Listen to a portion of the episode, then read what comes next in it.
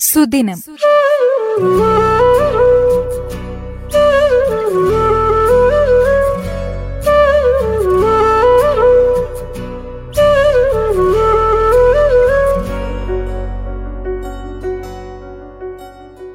ഇന്ന് ഓഗസ്റ്റ് ഒൻപത് ലോക ആദിവാസി ദിനം. ലോകമെമ്പാടുമുള്ള ആദിവാസി ജനതയുടെ അവകാശങ്ങളെ സംരക്ഷിക്കുകയും പ്രചരിപ്പിക്കുകയും ചെയ്യുക എന്നതാണ് ഈ ദിനത്തിന്റെ ലക്ഷ്യം. ആയിരത്തി തൊള്ളായിരത്തി തൊണ്ണൂറ്റിനാലിൽ ഐക്യരാഷ്ട്രസഭയുടെ ജനറൽ അസംബ്ലിയുടെ പ്രഖ്യാപനത്തോടെയാണ് ലോക ആദിവാസി ദിനം നിലവിൽ വന്നത്. പുറം ലോകത്തിന്റെ കാപട്യങ്ങൾക്കും കൃത്രിമത്വത്തിനും അപ്പുറം ജീവജാലങ്ങളുമായി താതാത്മ്യം പ്രാപിച്ചു കഴിയുന്ന ഒരു കൂട്ടരാണ് ആദിവാസികൾ. മാറുന്ന കാലത്തിനൊത്ത് ആദിവാസികളുടെ പ്രശ്നങ്ങളും കൈകാര്യം ചെയ്യേണ്ടിയിരിക്കുന്നു.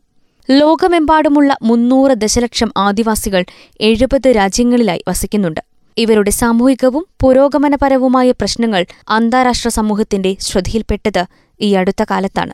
ആയിരത്തി തൊള്ളായിരത്തി തൊണ്ണൂറ്റിയഞ്ച് മുതൽ രണ്ടായിരത്തി നാല് വരെ ലോക ആദിവാസി ജനത ദശാബ്ദമായി പ്രഖ്യാപിക്കപ്പെട്ടിരുന്നു. ഇതോടനുബന്ധിച്ച് ഈ ദശാബ്ദത്തിലെ എല്ലാ വർഷങ്ങളിലും ആദിവാസി ദിനം ആചരിക്കാൻ യു എൻ തീരുമാനിച്ചു. രണ്ടായിരത്തി അഞ്ച് മുതൽ രണ്ടായിരത്തി പതിനഞ്ച് വരെ രണ്ടാം ആദിവാസി ദശാബ്ദമായി കൊണ്ടാടുകയുമുണ്ടായി.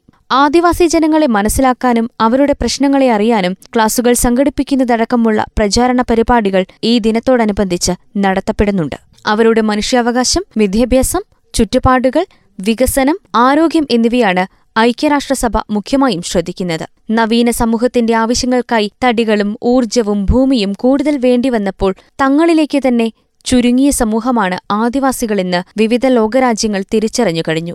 എന്നാൽ ഭൂമിയുടെ ആദ്യ മനുഷ്യാവകാശികളുടെ പിൻഗാമികളായ ഇന്നത്തെ ആദിവാസികൾ ലോകത്തിന് നൽകിയ കലാ സാംസ്കാരിക സംഭാവനകൾ ഏറെയാണ്.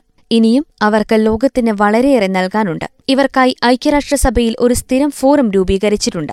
പതിനാറംഗ ഫോറത്തിൽ ഏഴ് ആദിവാസി വിദഗ്ധരും ഉൾപ്പെടുന്നു. അന്താരാഷ്ട്ര പ്രാതിനിധ്യത്തിലൂടെ ആദിവാസികൾ അവരുടേതായ അവകാശങ്ങളും മണ്ണും സംരക്ഷിക്കുമെന്ന് കരുതാം. സുദിനം.